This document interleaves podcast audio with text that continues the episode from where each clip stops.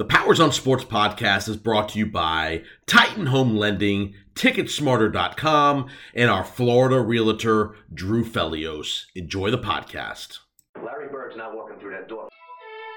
We're talking about practice. Not a game, not a game, not a game. We're talking about practice. It's my team. It's my quarterback. The kick. It is. God! God! God! To be the man, you gotta beat the man. The 2 1. Swung line drive left field. One run is in. Here comes Green. Here's the throw to the plate. He is safe. Braves win. Braves win. Braves win. Braves win. Braves win. This is the Powers on Sports podcast. All right, welcome in Powers on Sports podcast. I'm your host Jason down in Tampa, where we have a national champion in college football, a big week of NFL playoffs, a as we get to middle of January here, we've got the NBA in full force, but we are going to focus this podcast on uh, college football. The, we're going to re- give a quick little recap of the national championship with Michigan winning their first title since 97 with Harbaugh leading an undefeated team, a 34-13 win over the Washington Huskies on Monday night in Houston. Uh, and we're also going to dive deep into the National Football League playoffs. Got a great guest for you, somebody that's uh, in the primetime booth with Buck and Aikman every Monday night, and they will be in Tampa this Monday night for the second meeting on Monday Night Football this year of the Bucks and the Eagles. One David Moulton. David uh, is also a Sirius XM uh, host with NFL Radio. Again, he works with Buck and Aikman. He also hosts his own radio show uh, here in the in the state of Florida, Miller and Moulton, in the mornings. So David Moulton will be here. We're going to break down all things NFL playoffs. How do these games get selected to go which networks? Remember, this year we've got a game on Peacock exclusively. So if you don't have Peacock, Saturday night prime time, you won't get to watch Kansas City and Miami play in a freeze-a-thon in Kansas City. Temperatures supposed to be near zero degrees as Tyreek Hill returns to Kansas City. So uh, that is a Peacock exclusive game. Again, if you don't have Peacock, then you got to go find somebody who does, or you won't be watching the Chiefs and the Dolphins on Saturday night. Uh, but again, David will give some great insight about how the networks choose which games go where and all the all the little intertwining things. We'll also break down some of the coaching moves. We had Black Monday uh, earlier uh, in the week. Several coaches got fired. There's still a couple of coaches in limbo. Not sure what's going to happen, but we will talk about that uh, as well. We'll talk about maybe what Jim Harbaugh's future is as well. So it'll be interesting to see. So um, got a lot of stuff to talk about. We're going to hit on a little Pat McAfee, John Moran injury, little Jameis Winston. I'm going to give you some picks and we're going to honor a let's do that now while we're at it we're going to honor a soccer living legend one franz beckenbauer uh, those of you that are old enough to remember Franz Beckenbauer was a legendary player for German West Germany back in the day. He was one of the stalwart stars to come over in the in the North American Soccer League in the mid 70s, along with Pelé, along with Giorgio Chinaglia. You had Franz Beckenbauer, you had Johan Cruyff, but Beckenbauer was a elite defenseman, sweeper, captain of Germany for many years. He passed away uh, this week uh, at the age, I believe, of 78. So shout out to Franz Beckenbauer. If you were a soccer player like I was in the in the you know early early 80s, Beckenbauer was a guy that you, you remembered. Um, again, he, his prime was more in the 70s than it was the 80s. But again, soccer, if you're a soccer fan at all, you know who Franz Beckenbauer is. He led Germany. He kind of oversee, oversaw the German national program for many years uh, during the, the, back in the 90s, early 2000s. So, uh, but again, Franz Beckenbauer passing away at 78, lived a great life. Uh, you know, all that kind of stuff as well. So, shout out to Franz Beckenbauer. All right. Let's get to uh, again. We got a little cold front down here in Tampa. Hope everybody's okay. I know a lot of bad storms are, have gone through the East Coast and is running up the uh, in the Mid Atlantic, and now we're heading up towards the East Coast this weekend. So hope everybody is uh, a okay on that front when it comes to the weather. Um, but let's get to Michigan winning the, their first national title since 97. Remember back in the day, Brian Griese was the quarterback. Michigan beats, again, Washington 34 13. Just a dominant effort uh, on the in the running game from a physicality perspective. Uh, give Washington credit. They after a very rocky start in the first quarter where they got gashed on the ground, giving up two long touchdown runs. Give Washington credit. They hung in there. The defense settled down. Michael Penix did not play great. He was not terrible, but he just didn't play great. He missed a couple of big play opportunities where he had guys open, but the pass rush of Michigan, the uh, the the defensive pressure, the ability for them to rush four, not have to blitz much was a major factor in the game, especially with the guards and the centers of Washington being able to block the Michigan defensive tackles. It was a real struggle. Michael Penix was under all kind of pressure throughout the night, just not able to get into a whole lot of a rhythm with his with his uh, trio of of excellent NFL receivers, Odunze, Polk, and uh, can't think of the other guy's name, but. Uh, but again, just an, an all around quality effort. Again, not much in the passing game out of Michigan. Again, everybody keeps hyping up, and you hear Harbaugh hyping up JJ McCarthy like he's going to be a big NFL player. I don't see it. I think he's at best a third or fourth round draft pick. He's going to get picked higher than that, but he is not a very polished passer.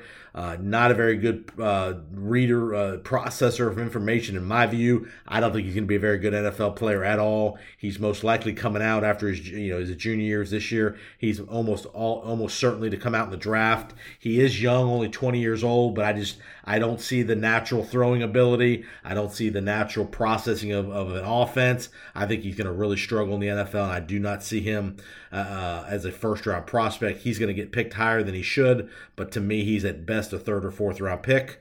Uh, but we will see. As far as Penix goes, I think you're going to still see the body of work of Penix, his ability to throw the ball, his ability to throw with touch. Uh, his ability to get you know process information really well. I think Penix is going to be at worst a mid first round pick. Um, you're gonna, you're going to see people dissect his game. I don't think this game yesterday was going to be is going to be a major factor in where he's drafted. Um, but one thing I do think is going to be a factor is how do his medicals come out at the combine? They are going to prod and poke around with him very, very, very substantially because of his knee injuries. He's had some shoulder injuries as well. So it'll be very interesting to see how his medicals come out at the combine. To me, that's going to be a bigger factor of anything with Michael Penix is how do the medicals come out? What is his body kind of what does his body translate into? But I think he can he'll be a good pro quarterback. You get him with the right team with some weapons. Um, I think he he could be a very productive quarterback sooner rather than later. Um, so I do like Michael Penix to go in the probably mid first round you know, a team like Tampa down here, you know, he's from Tampa down here. I don't know if you, you know, picking a guy that's from your hometown is always the best idea, especially at the quarterback position. But a team like the Bucks, who could maybe sit him for a year if you needed to, um, a team like, you know, middle of the road team. I could see a team like, you know, Pittsburgh with maybe you give Pickett one more year. I could see a team like, uh, you know, a team in the, you know, I could, you could definitely see a team like New Orleans, like Denver, pick a guy like Michael Penix with his because again I think he's a really good thrower of the ball. He, has been in a passing pro style offense for for many years, so I think he would he'll do a good job. So, but Michigan wins again wins their first title since '97. Um, Harbaugh's future again. I don't think you'll hear anything out of Harbaugh as far as interviewing for jobs until until Michigan has had a parade of some sort or an on-campus celebration up in Ann Arbor. I think that'll be a couple more days down the road. Probably by Friday, you'll probably start to hear the murmurs of, of Harbaugh maybe interviewing, whether it's the Raiders, whether it's the Chargers, maybe Washington, maybe Atlanta. Um, be very interesting to see what Harbaugh – uh, you know, if if if he truly does want to go to the NFL, what opportunity is most appealing to him? Obviously, to me, from a quarterback perspective, the best opportunity is in uh, the, in Los Angeles with the Chargers and Herbert. Uh, but could Chicago, who he played for uh, professionally, could they make or maybe make a run at him, knowing they have the number one pick in the draft with Caleb Williams? If they made a run at, at Harbaugh, obviously they would they would probably let go. If, if they knew he was interested in the job and would take the job, they would probably let go of uh, Matt Eberflus, who did a good job resurrecting that team the, the second half of the year in Chicago. Uh, but if he's not, maybe if Chicago does Josh Harris, the new owner in Washington, I don't think Harris wants to give all the control to one guy in Harbaugh. Be interesting to see how much control Harbaugh is going to going to demand. Uh, will the Chargers be willing to do it? I think that would be the team. Them or the Raiders. Remember, he he Harbaugh coached for the Raiders way back in the day. has a relationship with with uh, had a relationship with Al Davis, has a relationship with Mark Davis, knows Tom Brady well, who's affiliated with the Raiders. He hired an agent, Don Yee, who's Tom Brady's agent, to kind of uh, you know help him navigate these NFL offers. So it'll be very interesting to see if the Raiders come a calling. If the, you know a lot of sentiment out of that Raider locker room the last several weeks for Antonio Pierce. How will that how will that play out in Vegas? and then potentially Atlanta. Would would Atlanta want to do something? Obviously, they let go of Arthur Smith. Um, would they be big game hunting for a guy like Harbaugh? You still need a quarterback in Atlanta. Desmond Ridder, not the answer, not going to be the answer.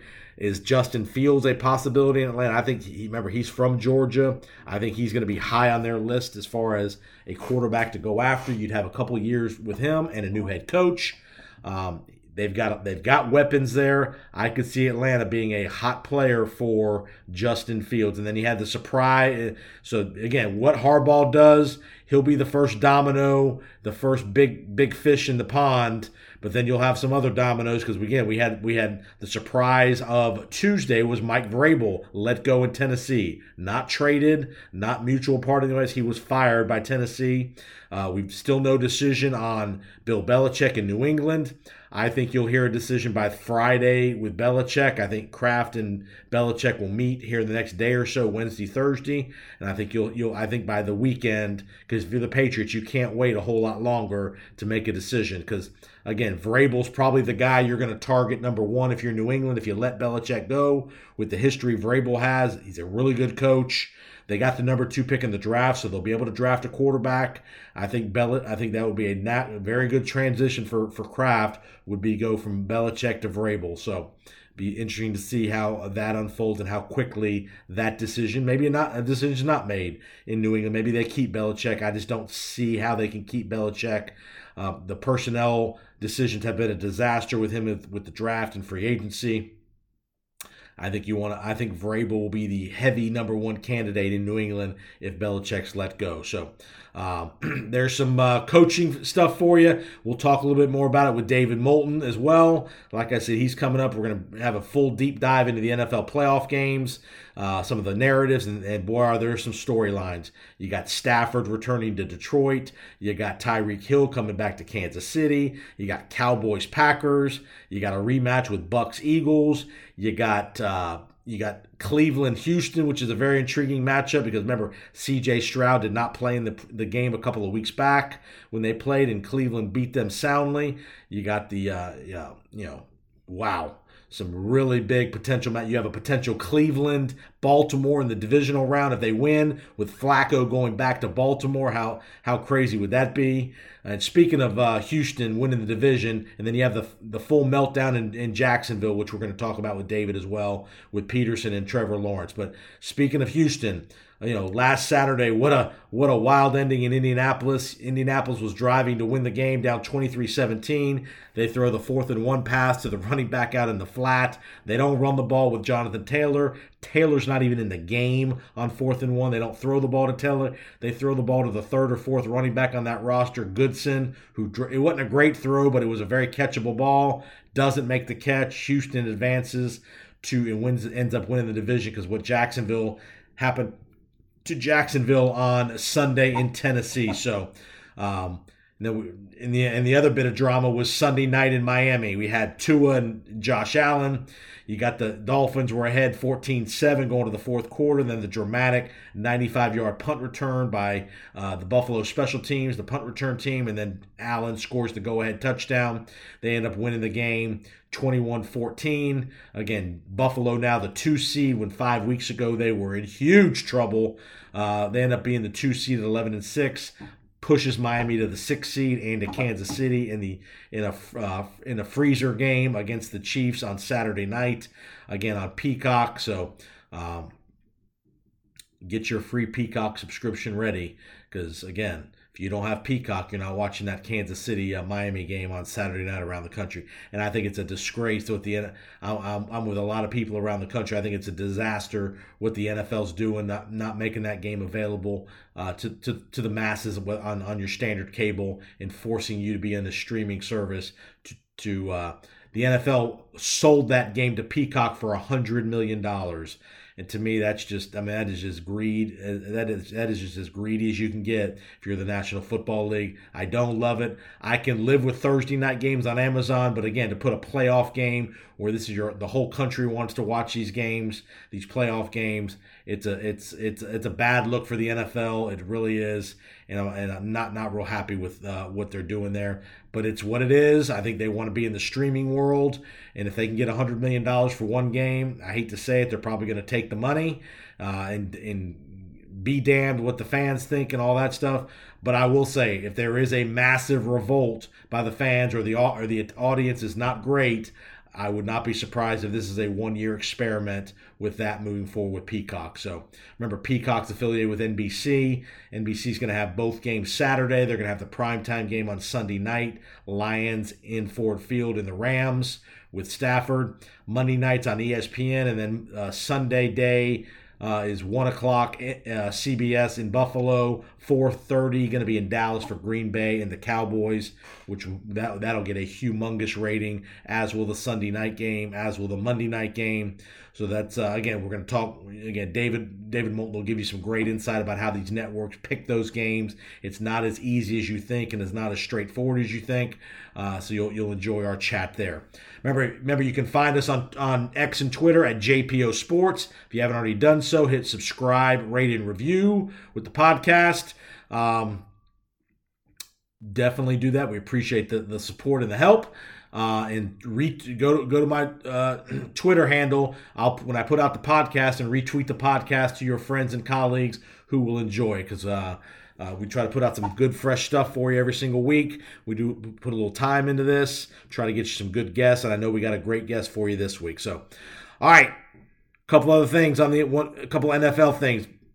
Major, major clown act by Jameis Winston. If you saw the uh, play at the end of the New Orleans Atlanta game, they run the ball in the end zone out of the victory formation in the last minute against Atlanta. Apparently, Winston and, uh, and uh, over did not listen to the coach who told him to kneel down, Dennis Allen. They run a play for Jamaal Williams so he can score a touchdown on the year. Are you freaking kidding me? In the victory formation, a clown move by Jameis Winston and that whole New Orleans offensive uh, huddle. That just shows you what they think of Dennis Dennis Allen. Uh, Jameis will will not be back in New Orleans next year. Uh, you know, again, just another example of, of lack of awareness by Jameis Winston in all facets of, of, of his professional football career. You wonder why nobody's given him another opportunity to be the starting quarterback. Well, that's a great example why. Uh, he's getting ripped, and he should be. That's just bad. That's just that's just a bad look for you, Jameis. You're better than that. You should you should be better than that, but maybe you're not, uh, and that's uh, what it is. Uh, Pat McAfee in the Aaron Rodgers controversy. McAfee or Rodgers was on McAfee again on Tuesday this week. Again, did not apologize to Jimmy Kimmel. Obviously, he and Kimmel had the uh, the back and forth last week with with Rodgers accusing Kimmel of being on the Jeffrey Epstein uh, list of uh, people and all that stuff, as far as the sex trafficking and all that stuff. Kimmel came out with a very strong response, uh, threatening lawsuits and such. Uh, McAfee in the middle of this, just just feeding the bear, feeding uh, Rodgers. Um, if you want to listen to a good good interview spot about the whole Pat McAfee, Aaron Rodgers fiasco with ESPN and how the ESPN's responded, uh, check out the Richard Deitsch podcast, uh, the sports media podcast. This week he does a great job outlining, interviewing a guy who knows ESPN very very well, a reporter. Uh, they, they go through all the uh, semantics of the ESPN relationship with McAfee, the positions that the different uh, that the different executives and all that took. Remember, McAfee also called out Norby Williamson, one of the oldest, uh, most prolific executives at ESPN as well, that he was trying to sabotage McAfee's show. They get into that as well. So that, that, that check that out, the Sports Media Podcast. But don't forget about the Powers on Sports podcast either. Remember, you're here. We're giving you the information of where to go to find better information. So, good interview spot there by Richard Deitsch on that front. So, All right. NBA note. We don't have, not a whole lot of NBA to talk about, but there was a big big development in the last couple of days. Ja Morant going to be out for the rest of the regular season with a shoulder injury. Hate to say this for Ja, it's good karma. It's karma, brother, for what you did last year. The clown show you put on. The again lack lack of awareness uh, of all the all the trouble he got in last year with the guns and the videos and the Instagram it's almost it's a good thing. He got suspended 25 games of the, uh, going into into this year. To me, that was not enough. It's it's it's it's a bit of karma for Ja Morant that he's now has a shoulder injury. Got to go through a rehabilitation, a surgery that he's out for the rest of the year. He's gonna, obviously going to get paid for the rest for the last you know 57 games or whatever it is of the regular season, but no more playing for Ja Morant and the Memphis Grizzlies. Uh, I, I, thought the punishment was too light by the NBA back then. He should have been at minimum a 40 to 50 game suspension. He only got 25. He got fortunate. Um, but again, a little karma for you, Ja Morant. Hopefully, again, this is just another sign that, you know, get your life straightened out, do the right thing, and you'll make a boatload of money. The other NBA note is Draymond Green is very close to returning to the Warriors. He, he apparently came out with the uh, news that Adam Silver had to talk him out of retirement. So we'll see how the Draymond Green situation. He's still suspended indefinitely by the NBA, but we'll see what happens here uh, as we move towards the All Star break. Uh, will he be, you know, when will he get reinstated? All that good stuff. Obviously, the Warriors are struggling this year. Uh, they are very much uh, going to be at the bottom, you know, bottom end of the Western Conference playoffs. So we'll see if Draymond has figured anything out and his understanding again back to awareness have some simple awareness of life here that you can't act like a full-fledged clown all the time uh, and everybody's going to just th- think it's okay so uh, but we'll see when Draymond gets reinstated by the NBA but it sounds like that's sooner rather than later and we'll see how uh, Jameis handles himself moving forward. So there's some notes and news and notes from around the sports world from you. Again, appreciate you finding us. Let me give you three picks for the weekend. Again, I was uh, did a good job last week. I gave you three winners. I gave you Houston. I gave you Green Bay minus the three, and I gave you a teaser Bucks Cincinnati. So this week I'm going to give you three more winners.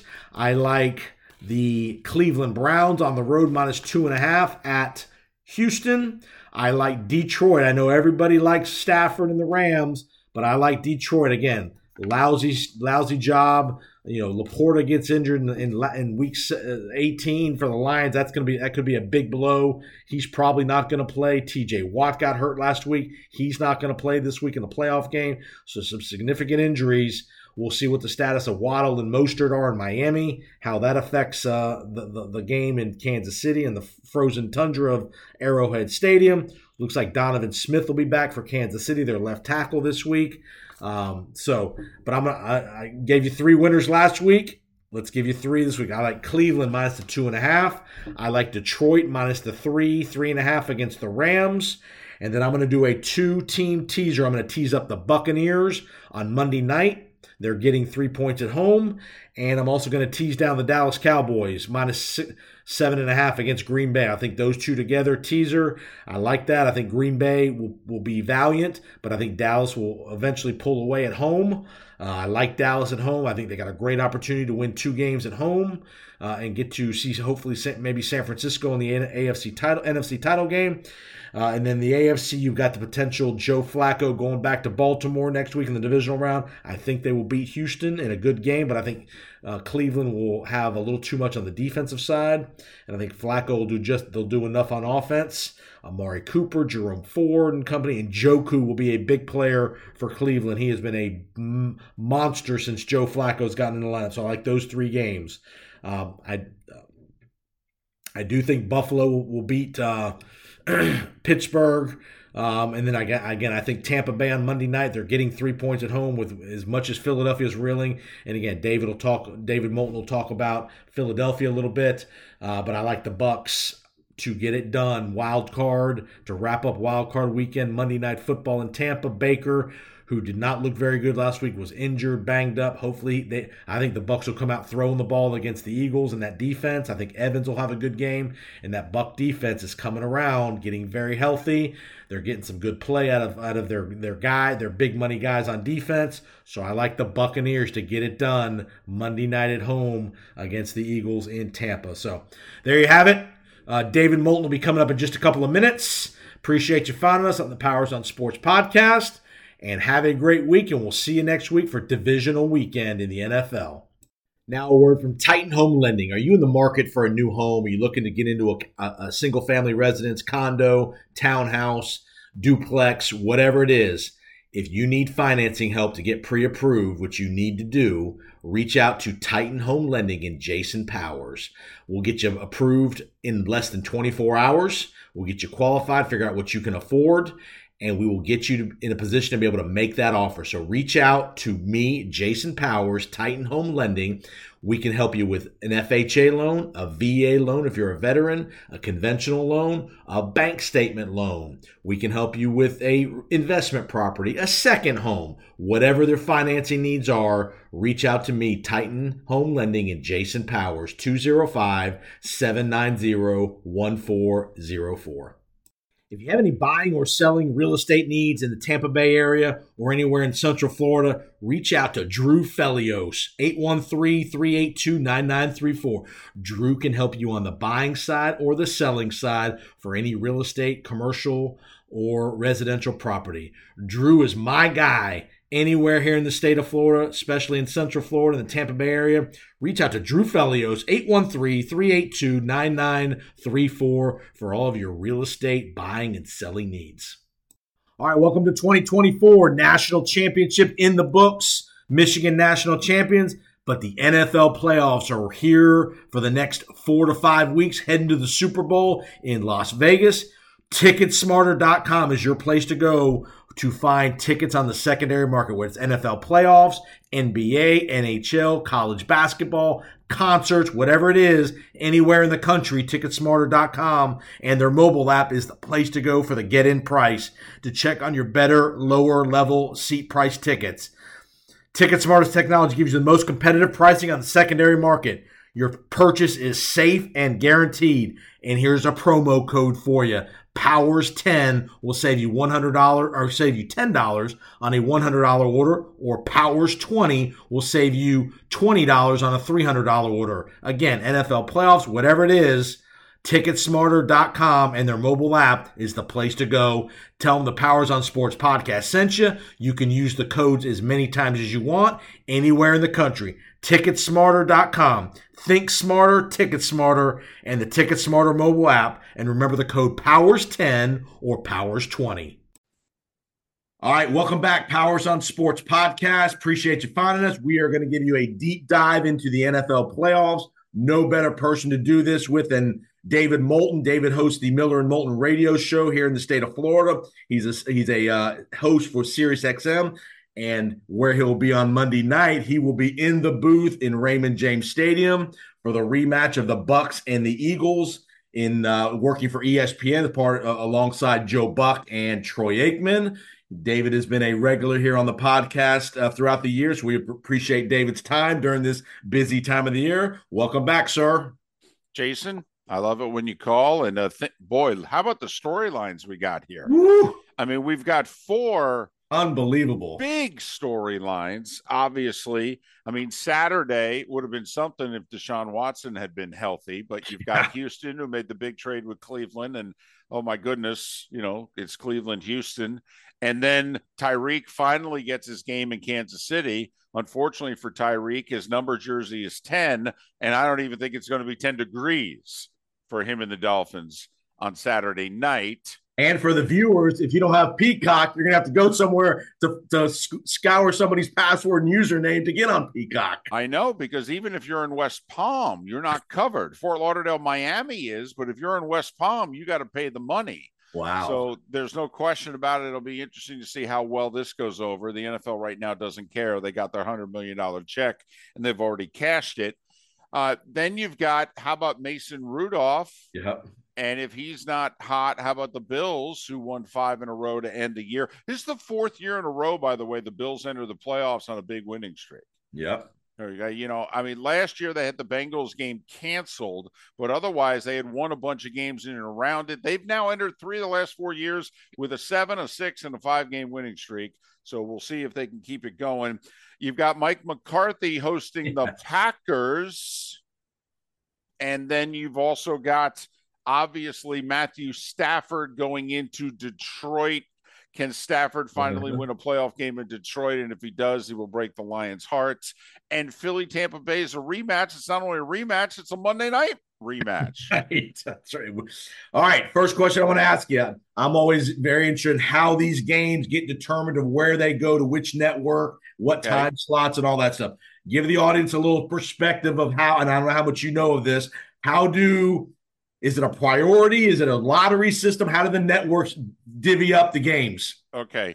Well, the networks don't divvy it up. The NFL does, but the network lobbies the NFL. So, like Fox, every year, if the Cowboys make the playoffs, Fox is like, we want the Cowboys. And we want the Cowboys. Well, I don't know. We want the Cowboys. right? No, that's how it works. And when I was with Fox a few years ago, the NFL said to Fox, okay, here's the deal. You can either have the Cowboys on a Saturday night, but if you don't want the game on your one game this weekend, uh, wild card weekend on Saturday night, then we'll give you a different game on Sunday, but we're not giving you the Cowboys. Okay. And Fox said, no, no, no, no, we'll take the Cowboys. And if it has to be Saturday night, it has to be Saturday night. And NBC got the other NFC game. They got Philly at Chicago, right. the famous Cris Collinsworth double doink game. So Fox gets one game this weekend, and they said, we want the Cowboys. So they got them. Okay, fine. So then the CBS says to the league, uh, listen, Who gets the priority? Who gets to talk first of the league? That's my question. Well, usually, you know, once again with NB, and I know that Fox doesn't own the NFC completely Right. anymore, and CBS doesn't own the AFC. But then it became a matter of okay, who we putting as the Peacock game? You know, wh- which way we going with this? Well, they, you know, NBC paid a hundred million for this Peacock exclusive. For one game. One game. Right. But they, you know, they're kind of saying to the NFL, hey, man, you got to give us a team or a game that people really want to see. I mean, with no offense, you know, don't give us Cleveland, Houston. Right. You know, Right. we're not going to make our money back on Cleveland, Houston. Right. Okay. And since the Cowboys are out of the equation, arguably, who's the second biggest draw? It's Mahomes, Kelce, Taylor Swift, and the Chiefs. And Tyreek going And back so- to Kansas City. And so the NFL said, well, you know, okay, we'll try to give you as much bang for your buck as possible. Wow. Now, CBS wanted Kansas City. I mean, that's Sure. the number one AFC draw. That's who they wanted. But the Steelers, Right. you know, that's a pretty good alternative. And you get Buffalo and Josh Allen, and the Bills are hot. So CBS is like, okay, this- we can live with this. So they give Peacock the Chiefs. Well, then now, you know, fill out the rest of the schedule. The four people have wondered in the last few years how does Monday night get decided? The Okay. NFL concluded a couple years ago we need to be able to Sunday night of wild card weekend let everybody know networks, teams, fans what our divisional playoff schedules is. We can't wait till after the Monday night game. Well, the only way you can do that is by making a 4 versus 5 game be the Monday night game Gotcha. very quickly think about it two plays seven three plays six and they reseed if you had one of those games on a monday night and the six or seven seed won it would totally mess up the seeding. This way the nfl has their divisional rounds locked in well 12 18 hours before the monday night football game is played. And we know when we wake up monday winner of the 4-5 game goes here. Now, the one thing that's also guaranteed is the winner of the 4 5 game is going to play on Sunday because they're not going to then have them play Right. Monday, Saturday. So there's two things that the NFL when when giving ESPN ABC a Monday night playoff game, they had to make certain allowances with the schedule. remember two years ago, the Rams beat Arizona on Monday night. So this is the third year in a row that ABC gets a 4 or 5 NFC game because they Right. had Brady's last game last year. But also, you know, the thought of, well, it's really going to hurt a team. Well, the Rams won the Super Bowl that year. right. so, you know, I mean, so, they, you know, this isn't like Thursday night football where you're coming back on three days rest. Well, I'll give the fans a little inside baseball. David and I were texting on Sunday, and I just threw out a little question to David. Who do you where do you think you're going Monday night? And he he sent back two words, Tampa or Houston. And subsequently, those are both the four or five games. Now I know. Now you know. I didn't know that. And So- that was my so thought go- was maybe Detroit and the Rams because of the Stafford deal, but I didn't realize the four five scenario. And I thought Detroit Rams might be the Peacock game. Right. but the NFL even did NBC Peacock a, a bigger solid. They said, "We'll give you Taylor Swift." Oh, I'm sorry, I mean Mahomes and Kelce. Right? So I was half right. I said prime time for Detroit. It's just Sunday night, Detroit know.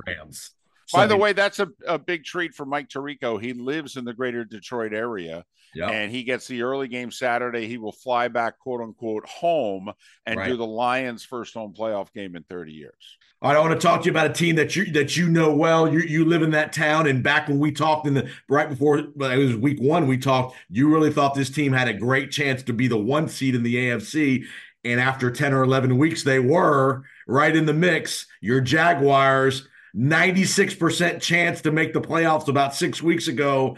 A full meltdown in effect in in the in Duval. They don't make the playoffs at all.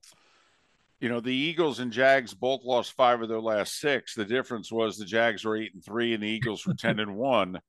But yeah, this is, you know, it's funny. The Jags, as we all know, have not been a very successful franchise in their 30 years Mhm. of existence. So, how disappointing could a winning season be for the Jags? Jason, I could argue maybe this is the biggest disappointment of a season Yes. in Jags history I agree. even though it's a technically a winning season.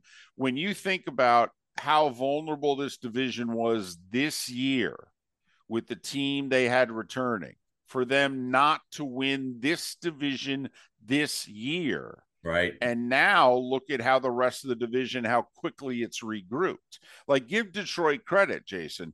This was the year the NFC North was vulnerable. Chicago was still in transition, and Green Bay was very much in transition. And Minnesota lost a lot off a team that won all their close games last year. What did the Lions do? They took care of business and they won the North when the North was gettable. Yep. Now, next year, I mean, Green Bay is the youngest team in the league, and they just made the playoffs, and they got a ton of salary cap room. Chicago's got all those picks and a ton of cap room. Yep. You know, this was the year for the Lions to get it done, and so far they have. This was the year for Jacksonville to get it done, and they didn't do it. and it started on a Monday night. You were in the building that Yep. Cincinnati game where they they was back and forth. Jake Browning was making, I think, his first start uh, post Burrow injury, Mhm. and they they sh- a game they should have won. It was a back and forth game, but they very easily could have won the game and didn't.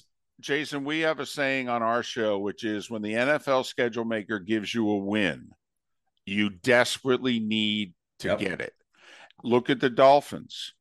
If the Dolphins had merely beaten the Titans at home, they'd be the two seed Up fourteen, up fourteen with about seven minutes to go. with about four minutes to go. Yeah. All right, and that's it. That's all they all they had to do. Just take care of business at home against the Titans. They would have won the East. Yep. They'd be the two seed. Okay, life would be very different for them. So you know you can look back at Jacksonville blowing the game at home against the backup quarterback in the Bengals when they were reeling. You know there are plenty of examples around the league. Look at the Eagles losing at home to Arizona how Yep. different life would be for Yep. them. They would be the two seed. You know, I don't think they mail it in against the Giants the way they mail it in. So if they had Right. beaten Arizona at home, right. they're probably the two seed and life is different for them. If So- Houston doesn't come back against the Buccaneers in a shootout early in the year in a, I mean, track meet kind of game, CJ Stroud goes like Right. 85 yards in like 40 seconds to with beat the no Bucs. timeouts, right? Yes. Mhm. And Todd Bowles botched the clock at the end there. a game that we thought was going to come back and cost Tampa all year long, but the Bucs were able to rise Yeah. above it. So Yeah. yeah, crazy stuff. What was the best individual team performance you saw all year on Monday night? Was it Baltimore at San Francisco? It wasn't just that, Jason, they beat the Niners. They did something which I haven't seen done in the last couple years. They were more physical than the Niners. I haven't seen anybody be more physical than the Niners. I've seen the Niners get beat before. I've seen the Rams beat them. I've seen other teams. Um, they physically, at one point, I remember turning to Troy Aikman during a commercial break and saying, The Niners are getting embarrassed at home. When is the last time that happened? Right. You know, now I will say, um, Baltimore's secondary is not the fastest secondary in the league. Remember, the one close game they've had here down the stretch, forget mailing it in against the Steelers. You know, the Rams finished the year by winning seven of their last eight. The Rams' only loss was in overtime at Baltimore.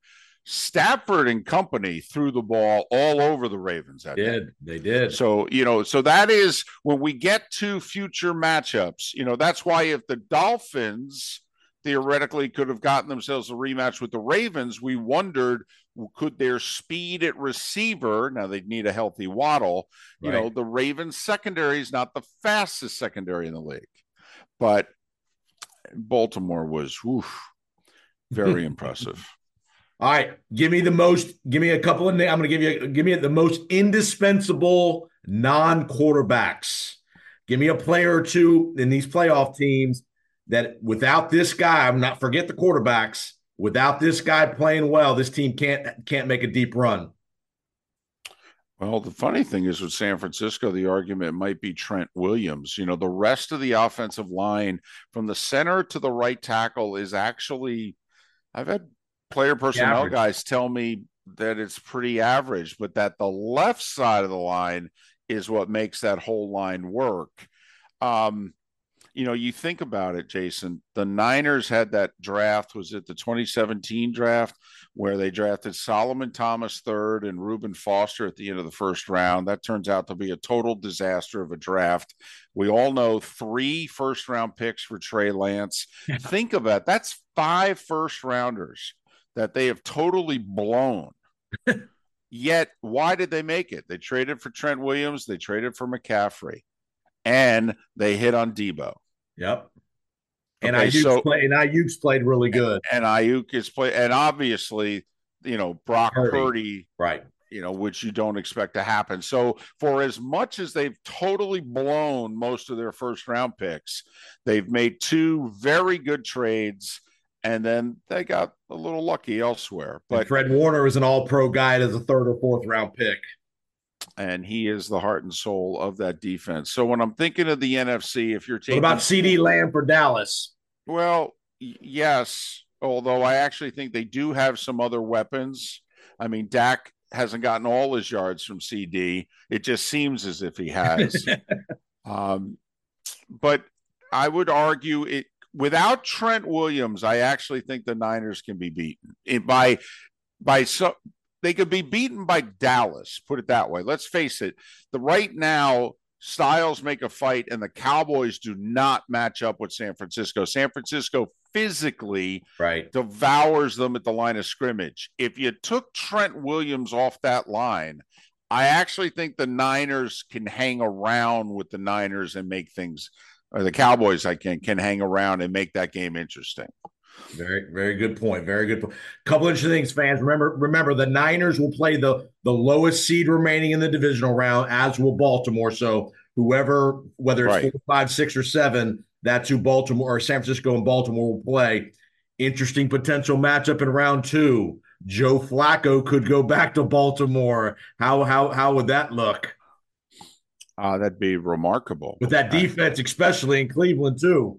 Well, and remember, Cleveland won in Baltimore. Ironically, it was uh, Deshaun's last game in which he beat him with essentially a broken shoulder.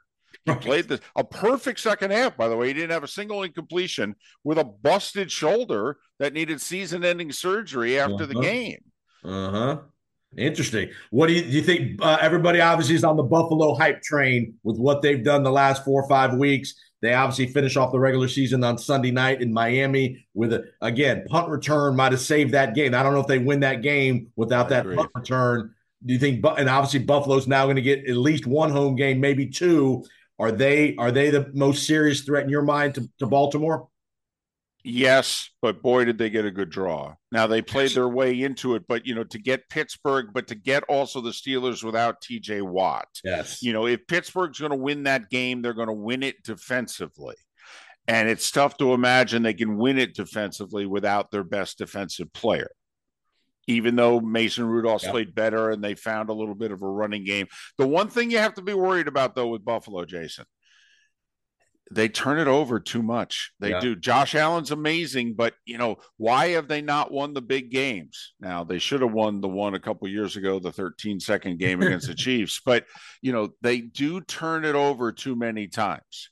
You know they were fortunate to get by a third string quarterback Dolphins team last year in the first round, and then they ran up against it against Cincinnati. So uh-huh. I mean, if I can get turnover free football from Josh Allen then yeah, they're scary good.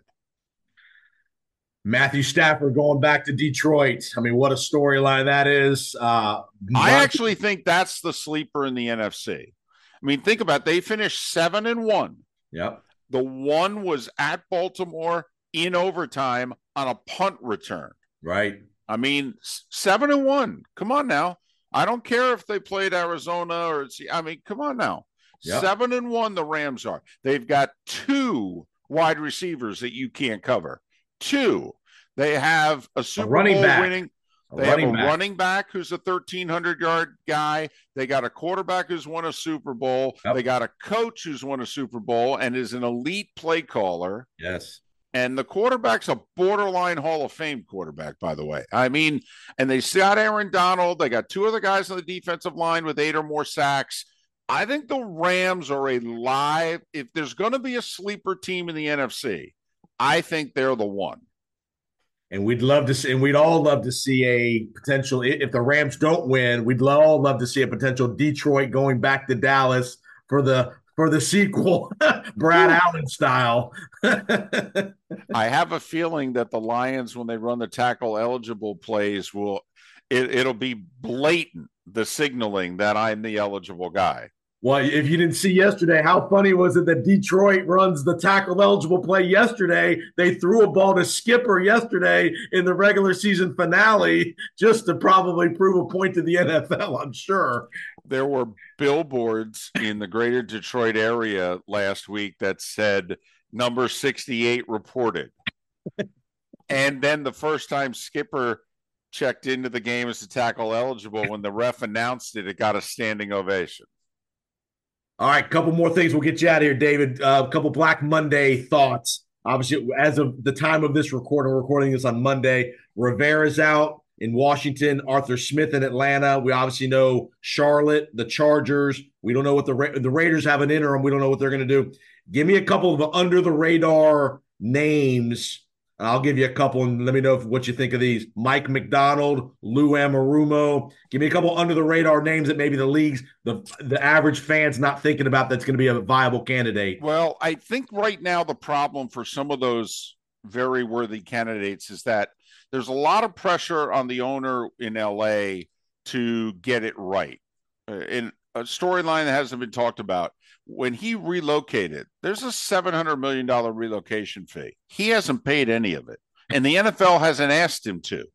but the word is the NFL called him late in the year this year and went, "Hey, get rid of Staley and get this figured out. This is you, this isn't working. You've got the lowest season ticket base in the league. Yeah. It, you got to get this right." And so that's why I think like the word is Harbaugh's top two choices are the Chargers and the Raiders. And so now this is unusual for the Chargers because they're notoriously cheap. Right. You know, so I think the Chargers are actually going to go big game hunting. If sure. they lose out on Harbaugh, don't be surprised, Jason, if the Chargers call Pittsburgh about Mike Tomlin. Make a trade. Yes. I think that I think the Chargers are there's a lot of pressure on them to go big game hunting and to make this work. And so then let's just say Harbaugh goes to Vegas. You know, oh, by the way, Jim Harbaugh signed with Tom Brady's agent. Brady's right. on record as saying he's going to assist the Raiders with the hiring, which is right. interesting because he doesn't work for them or own them. So I'm surprised he's even allowed to do that. But uh, so, you know, Bill Belichick. Right. I don't think at we're taping this, he has not been let go in New England, but Washington's made no secret of their desire for Belichick. Neither's Atlanta, who now has an opening. Yep. So, uh, Jason, I will say this: I think Nick Sirianni's getting fired if he loses Monday Dude, to Tampa. Wow. All right, there's something going on there, and it's not good. Yeah. All right, and I don't think they're going to stand by Sirianni, especially if Belichick's available because the owner has always had a soft spot for Belichick, uh, even though he beat him in a Super Bowl. That's so that's I, I think you know how in baseball this offseason's been dominated. We're waiting for the big names. And you know, nothing happened until Ohtani signed. And then nothing's happened on the pitching market until you know Blake Snell and others yep. really signed. I think the NFL is going to be that way with head coaches, Jason. You know, I think Harbaugh, Belichick potentially, even Tomlin potentially. And then I have a feeling that, oh, okay, some other openings. Like Carolina will move on because none of those guys are going there. Right. You know, but some of the other places, I think they're all going to go big game hunting. Yep, and there's some and there's some big potential names out there that have not. I mean, like again, the Belichicks and the Tomlins of the world. I mean, those guys have been rocks at their places for so many years, and where do you think? Where do you think a guy? Where do you think a guy like Kraft goes? Is he Vrabel? Is Vrabel in the mix in New England? Well, that's another one. As we're recording this, Vrabel's meeting with his ownership group. Yep. You know what's? I mean, they're at a crossroads in that relationship. Where are they going to go? You know, Vrabel after the AJ Brown trade forced out the general manager. Now they've got the current general manager, but he wasn't really consulted. So mm-hmm. is Vrabel going to sign on long term in Nashville? If he's available, he'll be unemployed an hour and a half. I mean, he showed I mean, taking out Miami. He can coach. Yeah, he can coach. And so, yes, I would think Kraft's first phone call would be Vrabel if Vrabel is available. Couple more things, get you out of here. What do you think the Bears are going to do with Justin Fields? Uh, they're going to trade him. I think they're going to take a quarterback and they're going to move Fields. I think Fields also is not going to get a first round pick back. Probably I think he made a two and a three, and I don't know if they'll be in the same draft. You know, it right. could be a two and a five this year, a three next. But I think they're going to move on. You know, kind of like what we saw with Jalen Milroe in the national semifinal. He's got skills, but he can't beat you in the pocket eight yards behind center. Fields has skills, but right now, three years in, you know, if you're the Bears, just yeah. put up because if you're staying with Fields and you got to pick up his fifth year option, that's at least two more years, and you're really committing for beyond that. Right, for sure. You saw him in person Saturday night in Indianapolis. How good CJ Stroud? his arm is a lot stronger than you think it is. Like he doesn't look like a big, strong guy. He doesn't look like he's, you know, got a Herculean shoulder and bicep. Boy, that ball gets there. Yep, he made it like late in the game. He made a late throw down the middle of the field. That's the kind of throw that gets picked off. Now, I don't think the Colts have the best safeties in the world, but he made a late throw down the middle of the field that was perfect and it's like, damn, that's a big time throw. You know, seven money drive, games tied, seasons on the line. Yep. He goes seven for seven on the game winning drive. Yep. No yeah. doubt. Uh, what now, here's the irony, Jason. Hmm. If they lose the final game of the year last year at Indianapolis, yes. they end up with the number one pick of the draft. And legend has it they would have gone Bryce Young. Wow but fell in love with Stroud because the word got out early that that's once Carolina made the trade with Chicago that that's who they were going with, and then they said, you know, come to think of it, this Stroud guy might so be okay. Would, would they have had Bryce Young right instead of Stroud? Is that Lovie Smith's gift to the Texans? That last game of the season last year. Remember, he went for two in the win in the closing yeah. seconds. Everybody said, What are you doing? You cost us the first overall pick of the draft. And Lo- now Lovie's look at how feeling good because that check's still clearing every two weeks from the Texans. Damn right it is. Damn right it is. For for another year. Also least. after this one. At least. All right. So it sounds like you like the Rams as kind of a sleeper wild card weekend. Who do you like as maybe a sleeper in the AFC? Well, the, I do like the Rams for this reason. The Lions' biggest weakness is their secondary. I really don't know unless Hutchinson and company dominate the game up front. I, whew, I don't know how Detroit's going to keep the Rams under 30. So I, I will actually take my one upset. I'll take uh, the Rams. Uh, I don't like Miami in the elements with all their injuries. I don't like Pittsburgh without TJ Watt against Buffalo. Cleveland, know. Houston. Um, Remember, Stroud didn't play a couple weeks ago when they when Cleveland went in there and beat them pretty bad. No Yeah. Stroud.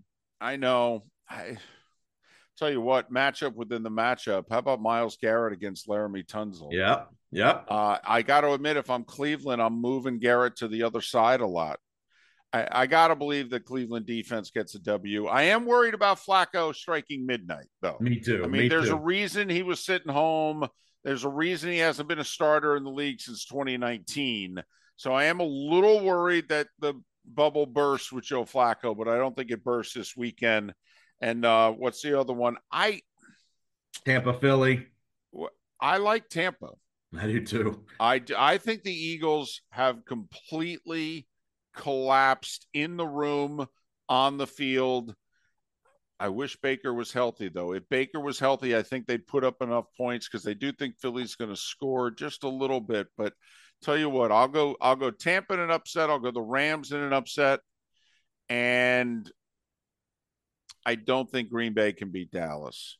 I, I think Dallas will at home where they're you know they're the only unbeaten home team in the league, Right. Right. and I don't see the Packers as being good enough yet to be the one to knock them off.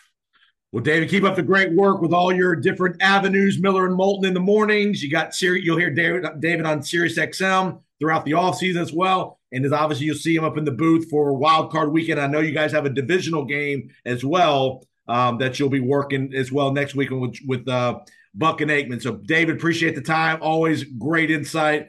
David's very dialed in around the league. He knows lots of stuff that other people don't know. So we appreciate him giving a giving us a few minutes on the Powers on Sports podcast.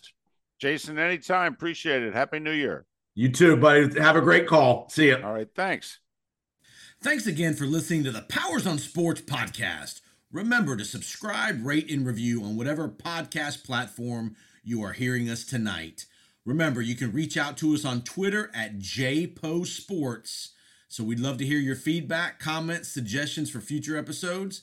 And again, thanks for all the support. Remember to share the podcast with your friends and colleagues. And we'd love to see you back next time for the next episode of the Powers on Sports podcast. Have a great week.